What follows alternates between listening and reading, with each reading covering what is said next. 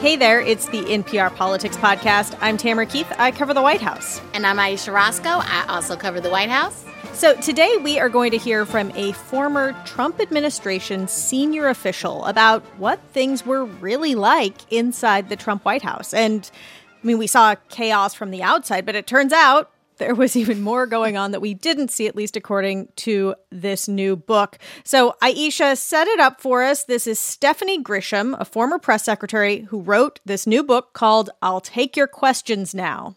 Yeah, she was with the Trumps from the start. She worked on the campaign, then she went to the White House. She is the only one of the press secretaries that people probably didn't really know very well. The public didn't know that well because she never gave a press briefing. But she worked very closely with President Trump because she was his press secretary, and she also worked very closely with the First Lady, Melania Trump, which also made her very rare because there weren't a lot of people that were dealing with Melania Trump on a regular basis. But you know, it things fell apart and she ended up resigning on January 6th. And we should say that like everyone else who has gone down this well-worn path of writing books about the Trump White House, Stephanie Grisham has gotten hit with harsh statements from the, the office of Melania Trump and also the former president. Statements that actually sound a lot like statements Grisham put out about other people. And Grisham did say in her book that she was expecting this uh, because this is pretty much the playbook for the Trumps whenever a disgruntled former staffer puts out a book. The office of Melania Trump said that the, the author is desperately trying to rehabilitate her tarnished reputation by manipulating and distorting the truth about Mrs. Trump. And former President Trump, in his statement, said Stephanie didn't have what it takes, and that was obvious from the beginning. She became very angry and bitter. So I interviewed her earlier today and started the conversation asking a question I think a lot of us have, which is Is this book about some sort of reputation rehabilitation or trying to get a TV contract? Or like, why is she doing this? First of all, I do want to say I, I don't have any illusion that this is going to rehabilitate my reputation. I have absolutely no thoughts that that's going to happen. Why did I decide to write it? Uh, I decided to write it because, again, removing myself from the situation and watching from afar, I see that they keep pushing the election lie.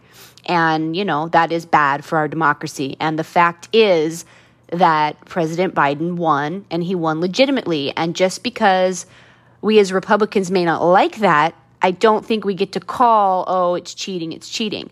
I've been watching uh, former President Trump take advantage, I think, of people who believe his every word. And I think that's causing a lot more division and violence.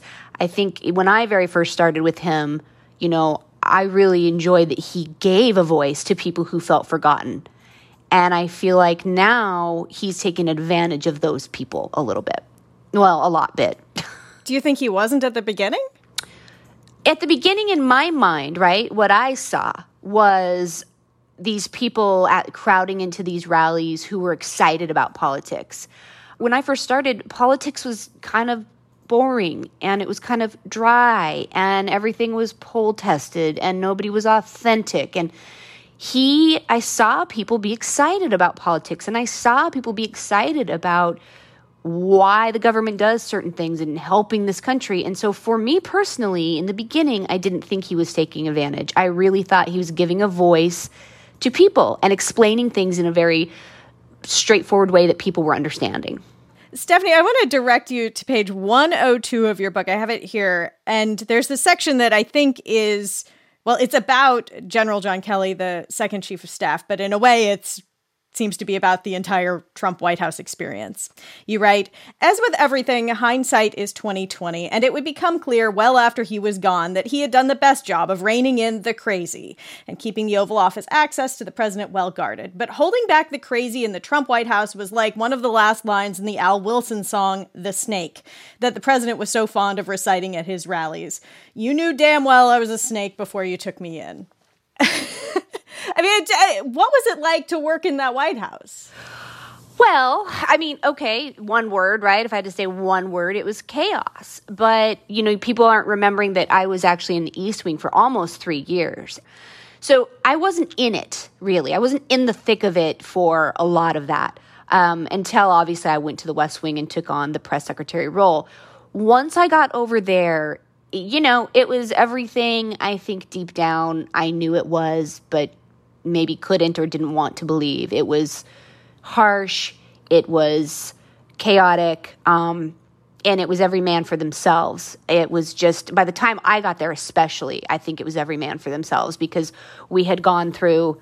We were on our third chief of staff. We were on, you know, I mean, you know, so many different senior level officials had gone over and over and over. And so it was just, it was just not a good positive environment. And at that point, I don't think anybody was worried about helping the country. They were all at that point worried about getting him reelected. Let's talk about coronavirus.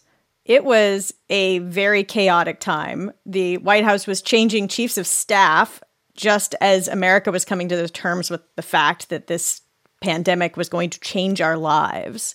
And on March 11th, 2020, there was a decision for the president to deliver an Oval Office address on the coronavirus. I don't even think you were initially invited to the meeting where that decision was made. You just walked in because that's how it works. Yeah, well, correct. Well, luckily, it was even more than that, actually. Um, I, one of my deputies had accidentally earlier in the morning walked into a meeting um, between Jared and Ivanka and Hope Hicks and White House counsel talking about giving an address to the nation. So I looked at at uh, the president, then president's calendar, and sure enough, I saw there was a big COVID meeting I was not invited to. So I just I just headed in there and sat down, and that was um, one of the most maddening days for me. And as I write in the book, it's one of my biggest regrets in terms of not speaking up. Basically, Jared and Ivanka wanted. Um, President Trump to give an address to the nation that night so he would look presidential. And that's that's not how those work. An address to the nation is important.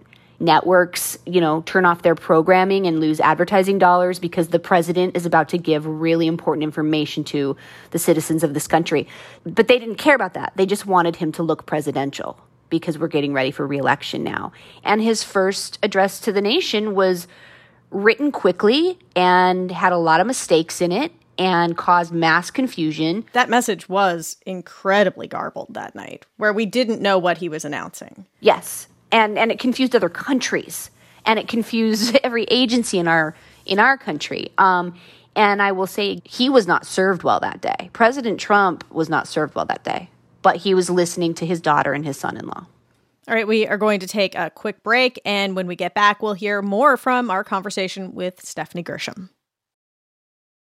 And we're back. And Ayesha, as part of this conversation with President Trump's former press secretary, you know, the person in charge of relations with the press for an extended period in his administration, who better to ask this question that I've had for a long time, which is, you know, in private, he seemed to be seeking the approval of the press, heck, even in public sometimes. But when he was with his supporters, when he was with leaders of other countries, he would openly denigrate the press and, and call us enemies of the people. And, and really, um, he had the effect of trying to tear down one of the pillars of democracy. And I, and I wanted to ask her so, was it all for show?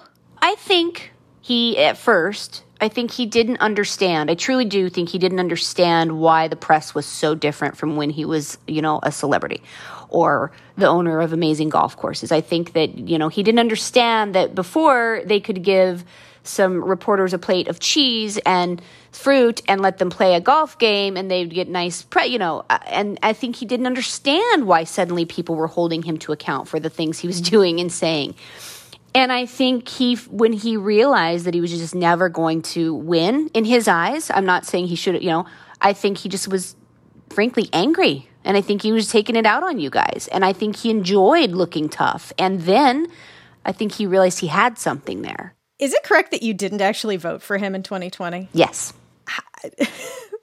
um, I mean, how could you continue working in the White House with someone who you didn't believe in even enough to just vote for? I know. Um, and I, I feel like I sound like this is an excuse, and I don't like, I, I truly, just being honest, I still worked for Mrs. Trump at the time, and I really cared for her, and I really believed in her, and I thought she was my friend. And I thought, you know, uh, just because I, I don't want him to be the president again doesn't mean I'm going to abandon her. So you know, I don't think people will like that answer, but that's just the true answer. Ultimately, you did resign on January 6th. I mean, you made it through Access Hollywood tapes, Charlottesville, the revelations about Stormy Daniels, um, the the coronavirus, and and what you see as mismanagement of it, the first impeachment. But then, I mean, you made it past the election. He lied about the election result for two months like what was it? Yeah, you know, at the time with Access Hollywood, he was the Republican nominee, so I, I was going to stick with my team. Um, and with this, you know, I had a bunker mentality. With Charlottesville, I worked for Mrs. Trump, and she was one of the first to denounce it, and I was really, really proud of her for that. Coronavirus, I think we handled tragically, especially in the beginning. I do think that we did great with the vaccines. Thank thank goodness, and I think that that was positive. Um, and watching them push the election lie. I, I was struggling. Um, the last six months, I was struggling, and I tried to resign a few times. I will say that. Um, and every time Mrs. Trump would ask me to stay and convince me to stay. And in fact, I had a letter uh, written and ready to go to hand over at any moment. Uh, and then January 6th happened. And I was watching on TV what so many of us watched, and it was horrible. And I, you know, as everybody knows now, I sent her a text and said, you know, would you, would you want to tweet that protests are the right of every American, but there is no room for, for violence? And she said no. And I think because the six month, the last six months, I had been so ready to go. Um, and then to have her give me that cold response with no explanation whatsoever and then my knowing that she was photographing a carpet at that very moment i think i just broke. Um, so it's not like january 6th i just turned a switch and i had been struggling a lot for for six months prior. Stephanie grisham her book is i will take your questions now. Thank you so much. Thank you very much. It was good talking to you. And ayesha rascoe you reviewed the book and you've listened to this interview. What are what are your big takeaways? My big takeaway was really there was chaos. Absolutely. Everyone saw that. She confirmed it. But there was also this just deep level of pettiness uh, where it, it seemed like the officials in this White House weren't you know concerned about like running the you know the richest country in the world being the leader of the free world it was all about like where you were in a motorcade or photo ops or uh, you know you know just fighting over proximity to people uh, and not really about like the big picture that you would think that a white house would be focused on. And, and so that stood out to me. And and I, I think that a lot of people may wonder like well what why even talk about this? But i think you know former president trump is still you know politically active. Uh, there's a very real chance that he could run again in 2024 so he hasn't left. Uh, and and so the how that presidency was run could be you know something that is important in the future. And so people need to know about it and we need to talk about it he very well could run again and be elected again. And that is part of what uh, Grisham told me she was motivated by was wanting to reach people, reach his supporters and and help them see what she had seen in hopes that you know this wouldn't happen again because she says if he wins in 2024 he's not going to have to worry about reelection. And so there are things that he inclinations that he had that he was held back on that he just wouldn't be held back on in the future, she argued. Yeah, it's just not clear who will listen to her because she doesn't really have a political home right now. Um, so on the right or the left. So it's not clear who she could persuade. All right, let's leave it there. I'm Tamara Keith. I cover the White House. I'm Ayesha Rascoe. I also cover the White House. And thank you for listening to the NPR Politics Podcast.